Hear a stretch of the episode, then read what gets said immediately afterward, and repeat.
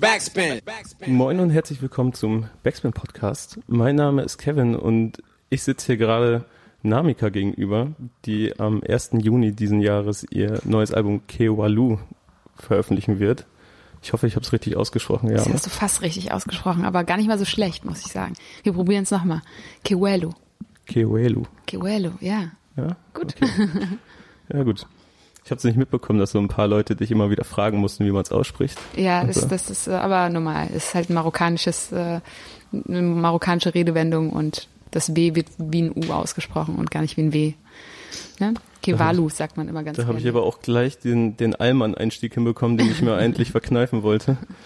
Aber gut, was soll's. Ja, das ist gut. Macht doch nichts. Ist authentisch. Ja. Ja, ich heiße auch Kevin, ne? Also ich habe tatsächlich wenig Hate bekommen bislang für den Namen, aber mal schauen, ich arbeite fleißig dran. Ist doch kein, kein schlimmer Name, finde ich, oder? Gut, ich frage jetzt hier mal so im Raum. Die Leute dürfen natürlich nicht mitreden, aber Dürfen Sie gerne, wenn Sie wollen, können gerne aus dem Off reinschreien. Kevin ist so in Ordnung, oder? Der Name. Der wurde halt viel missbraucht. Ja, ja. Es, es, gibt, es gibt sogar, Egal, dann Es gibt wäschst du sogar- den Namen einfach wieder rein. ja, es gibt, es gibt sogar eine Studie, die Kevinismus-Studie. Äh, oh, was? Was Ja. ist eine Kevinismus-Studie? Also die wurde letztendlich so genannt. Ähm, das war so ein, ich weiß gar nicht, war es ein Dozent oder ein Professor aus Oldenburg, der hat ähm, eine Klausur entwickelt, also so Fragen und hat die Antworten selbst festgelegt, schon drauf geschrieben und hat die Klausuren dann mit äh, verschiedenen Vornamen belegt. Also Kevin, Jacqueline, Alexander, Friedrich Shit. und so weiter und hat diese Klausur dann an verschiedene, ich glaube, das waren alles so Oberstufenlehrer und äh, Dozenten an Unis und so weiter verschickt und hat die dann korrigieren lassen. Und äh, Kevins hatten im Schnitt eine Note, die 1,5 Noten schlechter war als der Alle Durchschnitt. Obwohl die alle das gleiche ausgefüllt haben. Ja, Das also, ist ja krass. genau. Und äh, deswegen, also haben dann auch viele angefangen, so in Unis und so weiter nicht mehr ihre Namen aufzuschreiben, sondern Matrikelnummern und so. Ah, super. Also, das ist auf jeden Fall diese Studie, die hier raus ist. Und das fand ich schon krass, als ich das damals gehört habe. Also ich hatte jetzt nie große Probleme deswegen, aber ja, Okay. naja, darum soll es ja nicht gehen. Ähm, Genau.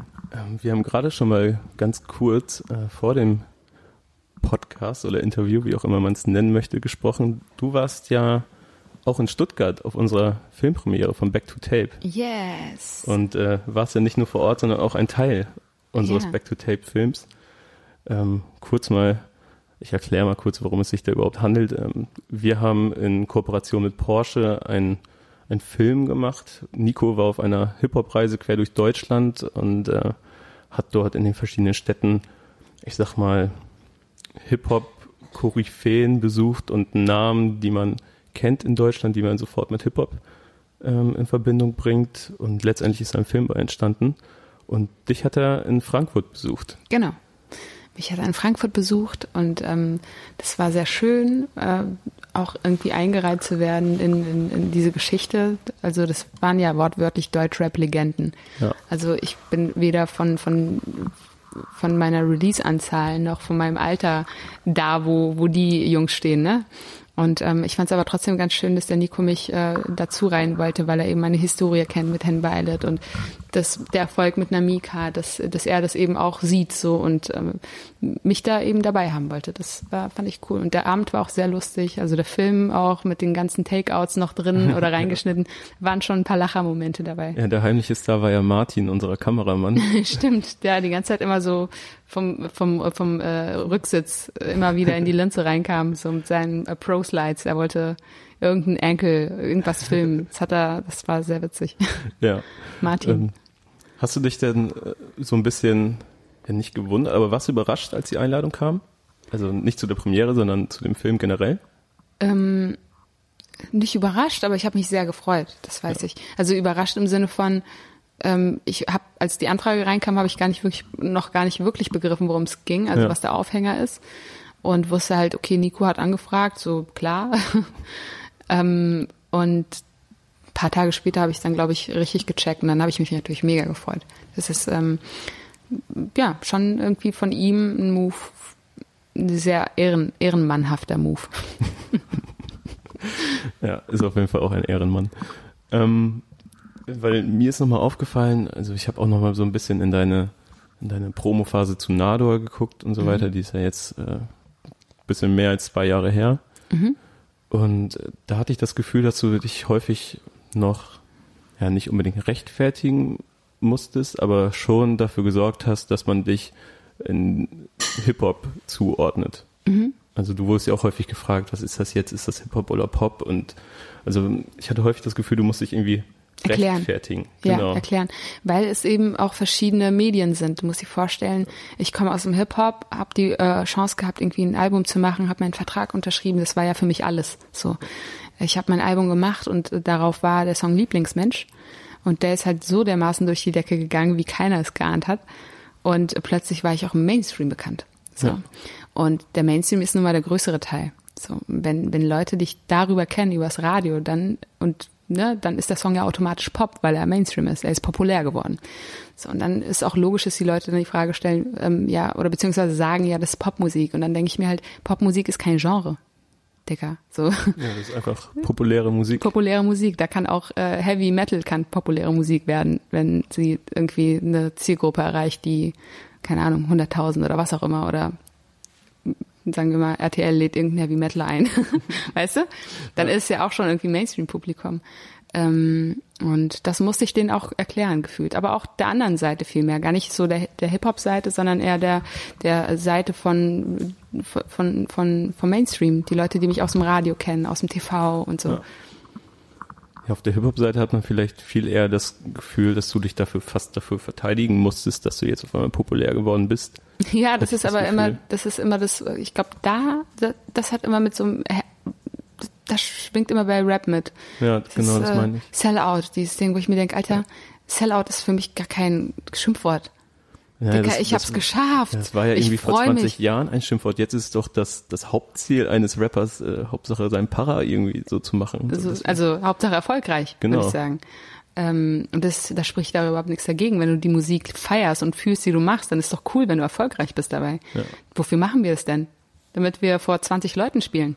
Ganz Nö. ehrlich, keiner wird, keiner, der, jeder, der Nein sagt, so, oder jeder, der sagt, ja, ich will nur vor 20 Leuten spielen, der lügt. Ja. Ich habe das Gefühl, bei den Singles, die jetzt rausgekommen sind, Mhm. bei den, ähm, vor allem bei den ersten beiden, also Kewelu Kiwelu, ja, super. und äh, Ahmed, dass ähm, der Fokus, also rein musikalisch, gar nicht inhaltlich, aber noch mal ein bisschen stärker war auf, auf Rap. Also die Texte, also nicht nur, dass du, dass du ja rappst in den Songs und ähm, sondern auch, dass es autobiografische Texte sind und dass da wirklich Mehr ein Rap-Charakter sozusagen. Genau, ja. mehr den Rap-Charakter. Und ähm, das als ersten beiden Singles, da dachte ich so, okay, krass. Ne, Gerade jetzt mit dieser Popularität, die du irgendwie in den letzten zweieinhalb Jahren so erfahren hast, jetzt so zu starten, das neue Album fand ich gut. Ja, ich fand's, ich fand's auch gut. Ich fand's auch richtig, so zu starten.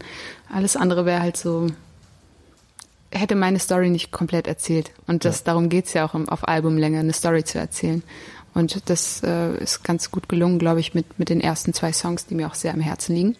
Und ähm, jetzt ist ja die neue Single draußen, Je ne parle pas français, in zwei Versionen. Einmal in, mit Black M, auch ein französischer Rapper. Und ich finde, der Song ist halt einfach zum Tanzen geeignet. Ich habe den ja auch, wir hatten bei, also den einen Song fertig ähm, und dann haben wir einen Remix dazu gemacht. Und es war unfassbar, weil der kam einfach so aus dem Nichts, dieser Remix. So, der wurde, den haben wir einfach rausgeflasht. So, ich kam ins Studio und David von den Bee Gees, so war das, ähm, meinte dann, hey, guck mal, ich habe hier mal über Nacht was gebastelt. Ich habe deine Vocals aus einem anderen Projekt rausgeholt, da reingemacht, ein bisschen verschnellert so und habe da was gebastelt. Ich so, ja, okay, lass, mach mal an.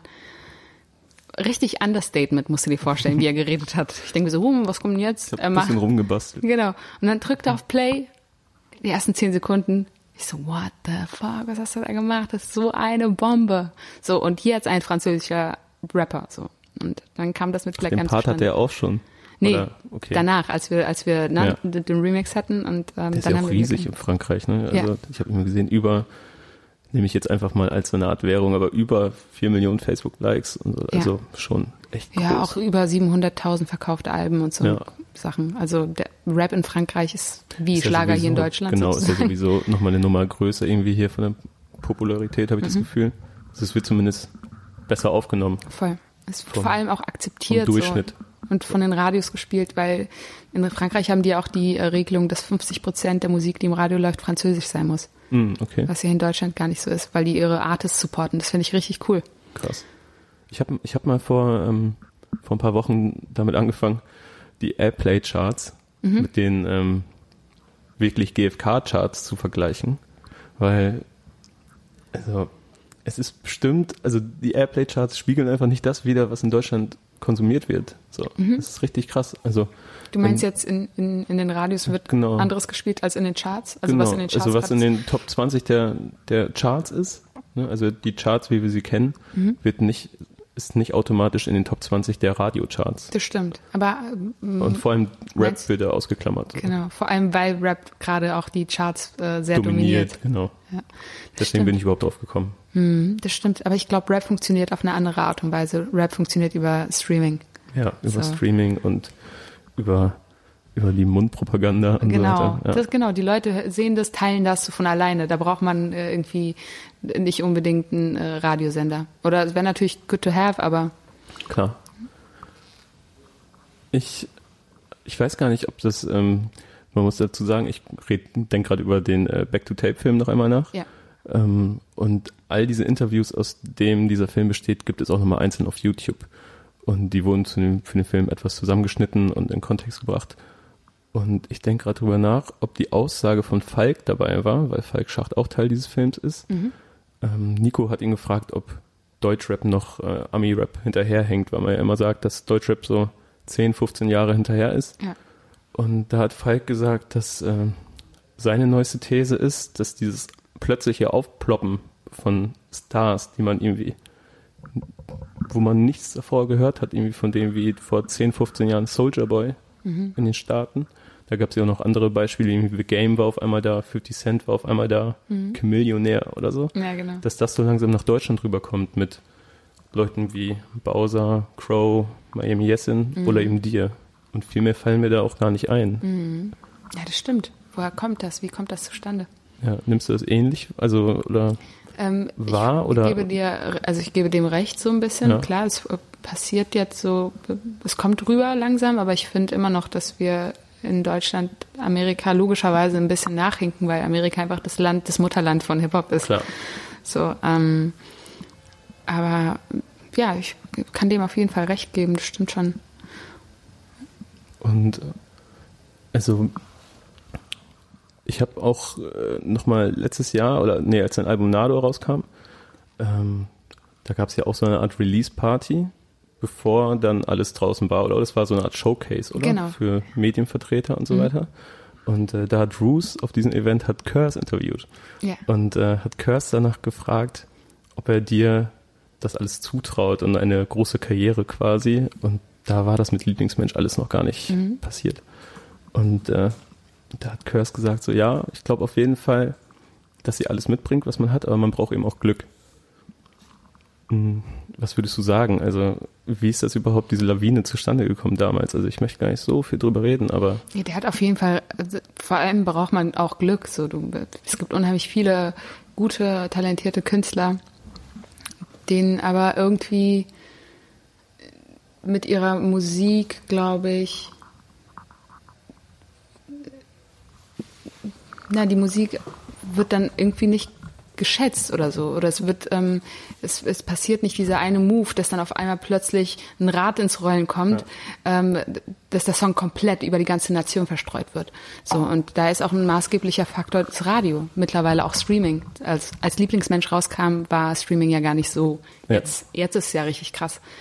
Ähm, Genau, du warst damals irgendwie auch das Gesicht der Apple Music Kampagne, Genau. ne? als es dann Als es ganz rauskam. heimlich gelauncht wurde, dass es Genau. überhaupt rauskommt. Krass. Ja.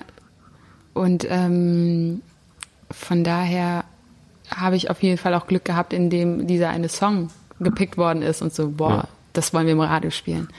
Der Song hat alles, so der, der, das Wort allein, die Thematik, ähm, damit können sich unheimlich viele Menschen identifizieren. Und ich so, ja, okay, wenn, wenn euch gefällt, nippen halt sowas. Schön, okay. Dann äh, ist das halt passiert, was passiert ist. Und ähm, sorry, ich habe gerade äh, den Faden verloren. Was, was war das, worauf du hinaus wolltest? Ich, ähm, ich frage mich einfach, was aus deiner Sicht, also was man mitbringen muss, damit sowas überhaupt passieren kann in Deutschland? Weiß ich nicht. Keine Ahnung. Ich glaube nicht, dass Musik. es niemand so richtig auch selbst weiß. Also, Ja, ich weiß auch ehrlich gesagt auch nicht bei mir. Also es muss einfach gute, ehrliche Musik sein, authentische Musik in erster Linie. Und dann kannst du sein, wer du sein willst. Hauptsache es ist authentisch. Und dann wird es auch akzeptiert und gefeiert. Und sobald ähm, man den Anschein hat, dass es nicht ganz so authentisch ist, verliert man. Wie bist du denn jetzt mit dem zweiten Album umgegangen? Also wahrscheinlich auch eine Frage, die du häufig gehört hast jetzt in letzter Zeit. Yes. Ähm, Aber man spricht ja immer von dem bösen zweiten Album. Ich liebe mein zweites Album. Das war die beste Herangehensweise, also die beste Arbeit, noch besser als an meinem ersten Album, muss ich sagen. Warum? Weil ich einfach automatisch das gemacht habe, was ich beim ersten Album gemacht habe, nämlich keine Vorstellung haben und auch mit dieser kein, also mit dieser Einstellung, dieser Haltung das Album zu machen. Keine, keine ähm, Erwartungshaltung im Sinne von, ich muss das toppen, was ich bisher jetzt äh, geliefert habe sondern die Musik spricht und wenn ich es geschafft habe beim ersten Album irgendwie so einen Song dahin zu, ne, dann wird es beim zweiten Mal auch irgendwie funktionieren. Okay, aber also auch quasi auf den, auf das Quäntchen Glück dann nochmal. Genau, ich bauen. hoffe, ich hoffe einfach aufs Glück und auf die Musik und auf den Spaß, den ich daran habe und selbst wenn es nicht so ist, Kiwello. Ähm, aber hast du irgendwie das Gefühl, also auch dann beim Schreiben gehabt, dass du irgendwie nochmal jetzt eine andere Verantwortung hast? Ähm, eine andere Verantwortung im Sinne Im von, Sinne von einer größ viel größeren Hörerschaft und nochmal viel mehr Ohren, die dir jetzt zuhören? Also einfach auch beim ersten Album wusste man ja nicht genau, wie kommt es an, wie viele hören es letztendlich. Jetzt weiß man, okay, es werden auf jeden Fall einige hören. das stimmt, wobei aber auch nicht. Ähm, Also dafür macht man ja Musik, um gehört zu werden, denke ich. ja, mal. ja, natürlich, aber du, du sprichst ja auch von, von der Fanbase, die ich mir jetzt erspielt habe Ja, und so, genau, ne? davon auch. Ähm, Einfach die Aufmerksamkeit, die du dir jetzt quasi Genau. erarbeitet hast. Ja, also ja und nein, weil ähm, beim ersten Album habe ich das ja automatisch so gemacht, wie ich es gemacht habe, ohne zu wissen, was da jetzt für eine Hörerschaft auf mich zukommt, Ja. äh, beziehungsweise wie groß die ist. So. Ähm, und beim zweiten Album wusste ich es jetzt ein bisschen, weil ähm, ne, ich irgendwie dann das erste Album schon rausgebracht hatte. Aber es hat mich ja nur bestätigt, weiter darin, also genau das, genauso weiterzumachen. Ja. Und ähm, also mit genau das meine ich, einfach bei mir zu bleiben. Ich schreibe über mein, meine, meine Erlebnisse, meine, ähm, mein Leben letzten Endes. Also Mhm. auf meinem Album sind ganz viele Momentaufnahmen aus meinem Leben, die ich zu Songs gemacht habe. Und ähm, letzten Endes kann man auch sagen, dass dieses Album oder jeder einzelne Song auf diesem Album schon ein Soundtrack zu meinem Leben ist. Tatsächlich kann man es aber auch wirklich, es ist sehr, sehr bildhaft, das Album, finde ich. Also man kann sehr gut nachvollziehen, in welchen Situationen du dich zu den jeweiligen Songs befunden hast, finde ich. Also sehr viele kleine Geschichten, die sich dann irgendwie formen. Also es Voll. ist wirklich sehr angenehm zuzuhören. Dankeschön. Also rein inhaltlich auch vor allem. Also das, das macht Spaß, das vermisse ich halt bei vielen, bei vielen Platten, die ähm, ja nicht für die für die groß, größere Menge oder für die breite Menge gemacht sind, aber schon das Wissen haben und irgendwie vielleicht auch ähm, dieser breiten Masse wiedergefallen wollen. So. Da vermisse ich das häufig, dieses Persönliche, dieses sehr Private. Ich meine, ein Song wie Ahmed, ne, das ist schon so eine Geschichte einer so breiten Masse zu präsentieren als erste Single auch. Ne? Das ist dann schon, ich finde das mutig und gut. Cool, vielen, vielen Dank. Aber ich glaube, das bestätigt eigentlich auch nur, dass ähm, bei Eminem war es ja auch so. Einer seiner erfolgreichsten Songs waren immer Songs, die übertrieben persönlich waren. Ja. Ähm, und ich weiß auch, warum die dann erfolgreich sind, weil die uns abholen. Ja. Du sitzt da und denkst dir, boah, Alter, was hat der denn erlebt? Krass. Und ähm, das ist irgendwie auch Magie, finde ich, wenn, wenn das äh, ein Song mit einem macht. Und geil ist es, wenn man es selber als Künstler schafft oder wenn ich selber als Künstlerin schaffe, ähm, so einen Song zu machen, der genau dieses Gefühl bei anderen auch auslöst, dass man sich denkt, wow, okay, das hätte ich jetzt nicht gedacht zum Beispiel. Oder einfach auch eine andere Seite von mir zeigt. Ja. Also eine etwas ähm, unangenehmere Story. Und nicht immer alles nur wunderschön und hier ähm, Sonnenschein und Butterblume und ähm, Das bricht ja dann auch ganz schön mit, mit diesem, äh, ich nenne es mal Image, was die Leute dann nach Lieblingsmensch von dir hatten. So. Mm, ja, das kann gut sein, natürlich. Vielleicht ist es auch intuitiv das, was mich gestört hat an, an allem. Und dieser Song ist genau deswegen auf dem zweiten Album gelandet. Ja. Hat dich das so richtig gestört? Naja, also. Dass du dann überall quasi als, als das Radiomädchen hingestellt wurdest Mm, und gar äh, nicht. Ich bin ganz ehrlich, ich finde es mittlerweile sogar cool. ja. mittlerweile finde ich es richtig cool. Ähm, am Anfang konnte ich nicht so viel damit anfangen, weil ich es gar nicht kannte. Ja. Was passiert denn hier gerade? Ich kam irgendwie gefühlt aus meinem Zimmer, wo ich irgendwie selbst noch Beats produziert habe und Ja. ähm, mit meinem billigen Neumann-Mikrofon, was ich mir damals für 100 oder 150 Euro gekauft habe, in so eine Welt auf Ja. einmal. Und dann spielt ein das Radio und dann hat jeder auf einmal eine Meinung zu dir, zu deiner Musik. Jeder will Musikpolizist spielen. Und ähm, ja, ich kann an der Stelle nur sagen, Leute, macht Musik oder lasst es und hört auf, einfach äh, eure Meinung ungefragt äh, reinzuschmeißen. Und vor allem, wenn sie nicht ganz kompetent ist. Sorry an dieser Stelle. Olli Schulz hat mal gesagt, durch das Internet denkt jeder, er sei ein Experte. Richtig. Dankeschön. Ja. Gut. Jetzt sitze ich hier auch und quatsch irgendein Zeug im Internet. Nee, also ich meine, wir sitzen ja hier und quatschen darüber, das ist cool. Ja. Ich zwinge hier auch niemanden zu zuhören. Genau. Ähm, nach deinem ersten Album gab es eine EP direkt, die Genau. viel Rap-lastiger war als Mhm. das Album. Jetzt haben wir ja gerade irgendwie schon so ein bisschen darüber gesprochen, dass die ersten Singles äh, Rap-lastig sind auf Mhm. jeden Fall. Also planst du denn wieder so eine EP? Weil ich bei Künstlern häufig, die so gerade zwischen Rap und Pop-Welt so hin und her schwimmen, wie zum Beispiel einem Casper Mhm. oder Materia, ähm, das beobachte, dass sie dann ihre Platte herausbringen und dann quasi immer noch mal so Bonusmaterial für die richtigen oder für die Rap-Fans, die dann sich das von ihm wünschen. Casper hatte auf seinem, also bei XO, zu, XO zum Beispiel und auch, ich glaube, bei Aschering, nee, Hinterland war es auch so, dass er die Singles rausgebracht hat und dann auf den Maxi-CDs oder auf den EP-Veröffentlichungen bei Spotify dann immer noch mal so exklusive Rap-Songs hatte, wo wirklich gerappt wird auf Beats. Materia hat Masimoto. So, also ich, ich meine da eine gängige Vorgehensweise zu erkennen. Ja, ich glaube, das ist ähm, ich, also die Frage, die mir, die mir da aufkommt, ist, ähm, will man, warum macht man noch eine Rap-EP? Also ich habe das gemacht, um nochmal kurz, ein, es war ein Ausflug nochmal in den Spielplatz, da Ja. wo ich eh schon zu Hause bin sozusagen. Einmal kurz ein Beat auseinandernehmen, sogar auf klassische Art und Weise. So, und alles Flexen. andere, genau, flexen einfach. Und alles andere war für mich äh, Musik machen. Ja. So. Und das war für mich äh, am Anfang viel lernen, viel dazu lernen. Es war wie eine Ausbildung, die ich umsonst bekommen habe. Und ähm, die habe ich dankend angenommen. So, weil das, was ich kann, kann ich ja schon. Und ich kann immer noch zurück dahin, wenn ich möchte. Ja. So, und äh, ja, so war es bei mir. Und ähm, vielleicht will man, will man bei, bei den ganzen Singles, die man rausbringt, ich meine, auch die Singles von Casper und Materia zum Beispiel, finde ich top. Also Ja. man, man hört immer noch raus, dass es Rap-Künstler sind. Finde ich auch. So, und haben die super hinbekommen, den Spagat. Warum nicht? Wenn du Bock hast, musikalisch zu sein, sei es, mein Gott. Ja. Finde ich auch immer.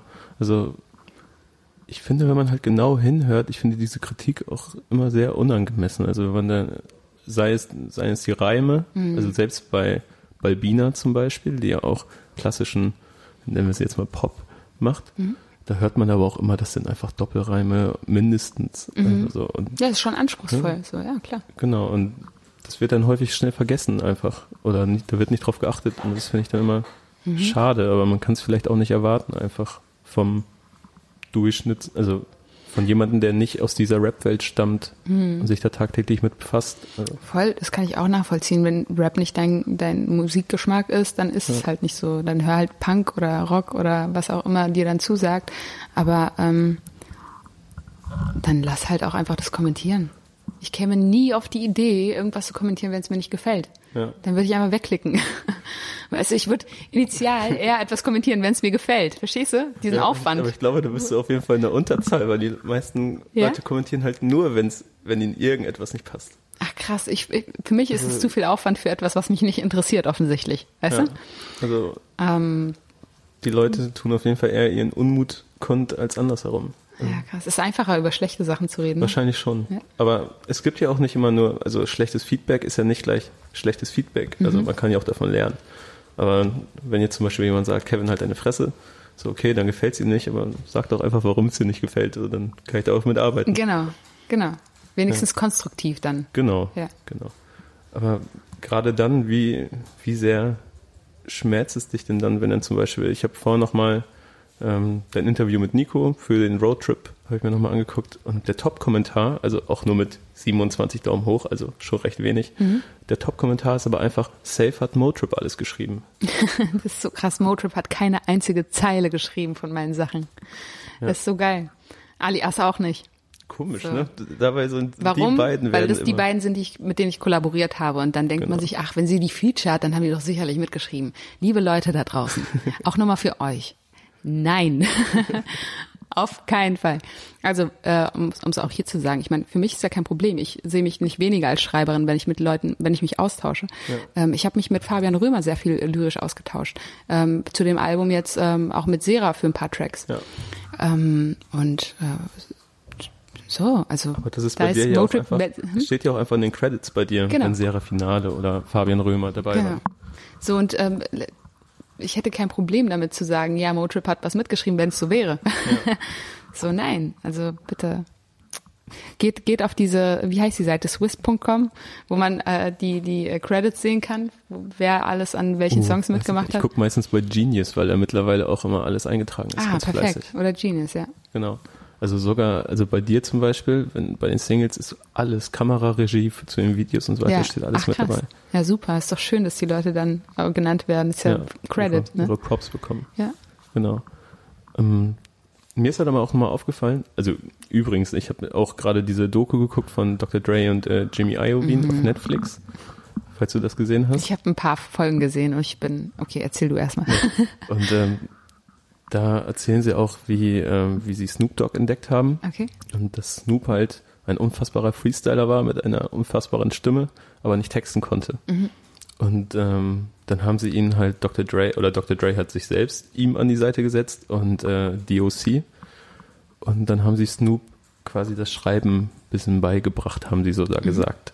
Und äh, ich fand es krass, dass es da so ähm, offen kommuniziert wird. Ich meine, klar, die reden jetzt über eine Zeit, die 20 Jahre her ist und Snoop ist mittlerweile Multi, Multi, Multi-Platin. Aber, aber trotzdem, also in den USA ist das ja einfach ein komplett anderer Umgang Mit, ne, damit, ne? damit, also zusammenzuarbeiten, was jetzt so auch ganz langsam, da sind wir wieder bei den 10, 15 Jahren, nach Deutschland überschwappt, wenn da ein Flair steht und sagt, klar habe ich mit Motrip zusammengearbeitet, klar hilft mir Lars oder äh, Santino hier und da bei den Texten oder wir tauschen uns aus und wie findest du die Zeile und so weiter. Und ähm, Aber auch relativ spät. Ne? ja, komplett spät. Aber ich finde das auch gut. Ja, warum denn nicht? Also ich meine, was ich das, was am wacksten überhaupt ist, ist, wenn jemand seine Sachen geschrieben bekommt und dann behauptet, er hätte sie geschrieben.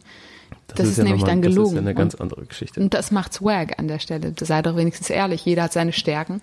Und dann ist doch cool, gewisse Sachen einfach zuzugeben. Das, das Ja. macht dich ja jetzt erstmal nicht äh, schwächer oder so. Ja.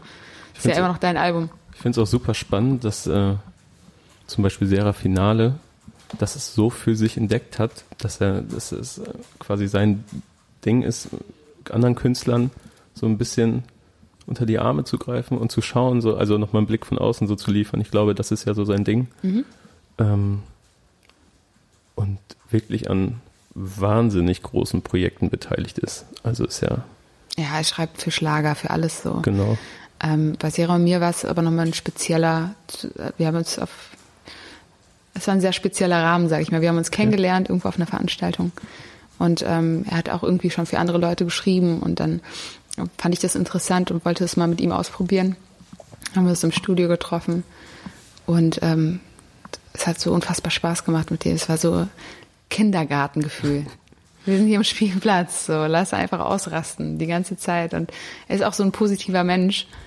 Es ist äh, schon fast unglaubwürdig, wie, wie witzig er ist. Lustiger Typ, wirklich. Ja, ich hatte, ich habe ihn noch nie kennengelernt. Ich würde gerne mal, weil ich das echt sehr, sehr spannend finde. Generell diese ganze Isle of Money Crew Mhm. von damals, auch mit Jokaev und äh, Bizarre, Mhm. die ja mittlerweile auch, also Jokaev hat ja zum Beispiel auch am letzten Helene Fischer Album Genau. mitproduziert und geschrieben. Genauso wie Fabian Römer oder auch, äh, also ehemals FA Mhm. für ein paar hier. Oder halt Serafinale, also was ja wirklich, die Basis war Rap. Ich So. glaube, äh, ich glaube, ich glaube, der Song von Sera wurde nicht gepickt, aber ich, Ich meine, er steht in den Credits. ja, bei welchem Song? Das kann ich dir jetzt nicht sagen, aber das letzte Helene Fischer Album ist, glaube ich, ziemlich detailliert sogar auf Wikipedia. so, also wo dann so denn, die einzelnen Songs stehen, wer sie geschrieben hat, wer beteiligt war, wer Ah, okay. komponiert hat und so weiter. Und äh, ich bin mir ziemlich sicher, dass äh, Sera, Sera auch da, okay. dabei war. Okay. Nee, weil ich habe, egal, was auch immer. Ja, aber was soll's. Ähm, wer noch auf deinem Album äh, dabei ist, also nicht mitproduziert hat, sondern äh, auch zu hören ist, ist Farid Bang. Ja, mit einer unfassbar emotionalen Strophe. Ich hab, kam nicht klar, als Wirklich? ich es gehört habe. Ich so, wow, ich hatte, hatte ihn ja ähm, eingeladen, eine Strophe zu schreiben. Ich weiß nicht, ob du die Interviews gesehen hast, bis Ja, ich rausgebracht habe, genau. wie die Rahmenbedingungen, wie, wie wir uns getroffen haben und so, dass wir im Auto saßen und uns Songs vorgespielt haben und eben auch den Song für meine Großmutter Hände. Und ähm, er war komplett ruhig. Er hat einfach zugehört die ganze Zeit und es war so, was passiert gerade? Er, f- also er fühlt gerade. So. Und dann hat er sich umgedreht und meinte zu mir, sag mal, weißt du eigentlich, dass wir dasselbe Schicksal haben? Ich bin auch ohne Vater aufgewachsen und äh, musste eine, groß, eine lange Zeit bei meiner äh, Großmutter sein. Also die hat auf mich aufgepasst, während so die Mutter wahrscheinlich arbeiten war oder so. Und ähm, dass es ihn so berührt hat, hat mich wiederum dann so berührt, dass ich dann gesagt, ey, Alter, dann schreib doch mal eine Strophe jetzt für deine Oma. Dann hat er das gemacht und ich konnte mir nicht wirklich vorstellen, wie es klingen wird. Und als er es dann rübergeschickt hat, dachte ich mir so, ja, es ist, es ist, es ist Farid. Er hat sich auf den Song eingelassen, aber es ist trotzdem Farid. Ja. So. Und das fand ich übertrieben schön. Und auch, dass es ihm da gelingt, äh, eine Frau zu würdigen. Ja. Na, zur Abwechslung. Auf meinem Song, by the way. Ja, ich habe auch, ähm, Spaß. also wir bekommen die Alben ja immer so einen Ticken früher, damit wir uns zum Beispiel wie jetzt vor Album-Release über das Album unterhalten können. Mhm. Und dann bekomme ich die Tracklist und dann sehe ich da Farid Bang. Und ich denke, okay, was wird das? Passt erstmal nicht, ne, wenn man es so sieht. Genau, und dann auch Hände. Man weiß ja dann noch nicht so, was sich dahinter verbirgt. Mhm. Und ähm, also dich mit Rappern auf, auf Tracks, das kennt man ja. Mhm. Aber dann hört man den Song, also deine erste Strophe und die Hook und denkt sich so, okay, Was, kommt gleich was passiert hier? Und äh, ja, wirklich eine sehr gute Strophe, auch meiner Meinung nach. Findest du gut? Ja, Okay, Ja. schön, das freut mich. Ich glaube, das wird ihn auch sehr freuen. Gerade jetzt in, Ja. in dieser Zeit, was abgeht, so. genau. Wie, wie nimmst du das denn überhaupt wahr, jetzt gerade, diese ganze Debatte rund um Kollega, Farid, Mhm. den Echo? Ich habe das ehrlich gesagt nicht wirklich angeschaut. Ich, also ein Echo habe ich nicht gesehen. Ja. Ich war auch nicht da ähm, und habe ganz, ganz oberflächlich nur irgendwie, wenn überhaupt, Überschriften gelesen. Ja. So und die waren halt sehr derbe und äh, deutsche Medienstyle halt. ähm, eine richtige Meinung, eine fundierte Meinung kann ich mir dazu noch nicht bilden. Erst wenn ich mir das mal richtig, wenn ich die Zeit hatte, mir das mal durchzulesen. Ja. Ähm, sonst kann ich irgendwie nichts Seriöses dazu sagen. Also Ja. ich, ich, wir haben gerade schon kurz im Off darüber gesprochen. genau. Ähm, Meiner Meinung nach geht es auch so ein bisschen am, am Kern vorbei, alles, diese ganze, also es wird viel über diese eine Zeile gesprochen, von die auch vom Fahrrad stammt. Ähm, äh, mein Körper definiert wie der von Auschwitz-Insassen, die meiner Meinung nach schon geschmacklos ist, aber schon noch unter Battle Rap einzustufen ist. Es ist halt irgendwie ein Vergleich, ekelhafter Vergleich. Der ein, und der eigentliche Fehler liegt meiner Meinung nach dabei, dass sich alle auf diese Zeile stürzen, aber gar nicht so sehr auf ähm, das Verhalten und Gebaren von Kollega irgendwie, was drumherum passiert. Farid hat sich da meiner Meinung nach bis jetzt ganz gut verhalten. Voll. Hat sich ja auch äh, entschuldigt, meintest du vorhin, ne? Genau, also direkt als die Diskussion losging, hat er, hat er sich gemeldet auf Facebook mit einem Statement, dass, ähm, dass diese Zeile wenn er irgendjemand verletzt hat, dass es nicht so gemeint gewesen sei. Und ähm, du hast es, glaube ich, auch schon mal erklärt mit Farids Humor, dass er ähm, nicht für jeden zugänglich ist Voll. und dass er da sich wenig Gedanken darüber macht, wie es vielleicht von anderen wahrgenommen wird. Ähm, genau, und er hat äh, so ein, ja, er hat sich einfach positiv geäußert einmal und dann hat er die Klappe gehalten und nicht wie Kollege eine riesige Verschwörungstheorie hinter sich Mhm. und der Medien irgendwie gewittert. Ja, das war dann, ich glaube, das war ihm einfach zu viel, das war ihm auch zu blöd. Da hat er sich gedacht, da schieße ich, zurück. Das ist halt immer, das ist immer dieses Attackieren, anstatt mal kurz durchzuatmen, nachzudenken. Aber ja, Ja. jeder hat so seinen eigenen Umgang mit, mit gewissen Sachen. Jeder muss dann aber auch mit diesen Konsequenzen leben. Man muss dazu sagen, dass wir, dass wir jetzt gar nicht, dass gar nicht so viel Zeit seit dem Echo vergangen ist jetzt gerade. Und dieser Podcast, ich glaube, so im Anfang Mai, Mitte Mai oder so wird er erscheinen. Und äh, ja, also wer weiß, wie die ganze Lage dann, wo es hingegangen ist und wie es dann aussieht. Ähm, ja, Also ich, ist echt, okay, ja, absurd, aber wir haben ja einen schönen Song gemacht, der Farid und ich. ja, Einen sehr schön, wie ich finde. Hört ihn euch an. Hände heißt er. ja, wirklich, ja, wirklich ein, ich glaube, ich muss sagen, das ist das, das hat auch mit eigenem Geschmack zu tun, aber es ist der beste Farid-Part, den ich, glaube ich, seit langen Jahren gehört Ja? habe. Ja, Schön. aber ich bin auch kein großer Fan seiner sonstigen Musik. Mhm. Also das letzte, das Blut-Album fand ich schon deutlich besser als die ganzen Sachen davor, aber Mhm. ich bin jetzt nicht der größte Fan. Aber das ist wirklich ein Ja, guter Part. Auf jeden Fall. Definitiv Geschmackssache. Ja. Mm. Wir sind jetzt fast schon beim Ende, aber ich würde dich noch, äh, die letzten paar Minuten reize ich noch kurz aus, Ja, klar. Hau raus. weil wir beide sind ungefähr gleich alt. Also ich bin im Oktober 91 geboren. Mhm. Du auch 91, ich weiß gar nicht genau wann, aber ich glaube, es liegt auch, August. ja, guck mal, sie liegt recht nah beieinander. Mhm. Und ähm, du machst jetzt diesen ganzen Trubel rund mit Medien und Musikindustrie und so weiter jetzt schon einen Ticken länger mit als ich Mhm. oder zumindest auch in einer ganz anderen Taktung. Und ähm, ich frage mich, wie du das alles wahrnimmst, weil es ja irgendwie, das ist ja ein, ein Job, der nie aufhört. Also 24-7 ist man ja eigentlich erreichbar und macht und denkt und so weiter. Und ich erwische mich immer wieder häufiger und ich äh, arbeite für Backspin und mache so mein Ding. Und äh, ich meine, habe nicht vor zwei Jahren diesen Hit rausgebracht und mir fällt schon häufig die Decke auf den Kopf. So. Es sind immer Phasen. So zur Release-Zeit ist es immer viel, das stimmt. Und äh, aber es ist auch cool, weil einerseits ist es doch schön, dass die Leute Interviews führen wollen mit mir. Ja. Es, es zeigt ja Interesse und das ist erstmal was sehr Positives, finde ich. Auch wenn es anstrengend ist. Ja. ähm, das zehnte Mal irgendwie dieselbe Frage zu beantworten, aber auch immer genauso, als wäre es das erste Mal, weil man will ja auch dem Gegenüber zeigen, hey, schön, dass du hier bist und Ja. du stellst jetzt zwar die Frage, also das weiß er nicht, aber ich versuche dir auch nicht das Gefühl zu geben, so, das war eine doofe Frage, Mhm. sondern ich kann nachvollziehen, warum du die Frage stellst. Für dich stellst du sie das erste Mal. Ja. So, ähm, und äh, natürlich zerrt das ein bisschen an, an, an, an die Kraft, an, an, an meinen mentalen Fähigkeiten irgendwann mal nach fünf Stunden Interview-Marathon. Aber das muss ich halt einfach ein bisschen früher schlafen gehen und wegen der Erreichbarkeitssache ist, ja, gibt Schlimmeres. So, es sind auch über WhatsApp und so, das, das ist relativ okay. So, das, womit ich mich am meisten schwer tue, ist äh, E-Mails. So, weil wie oft gehst du auf, auf diesen Button mit dem Briefumschlag? So, relativ selten, also bei mir ist es zumindest so.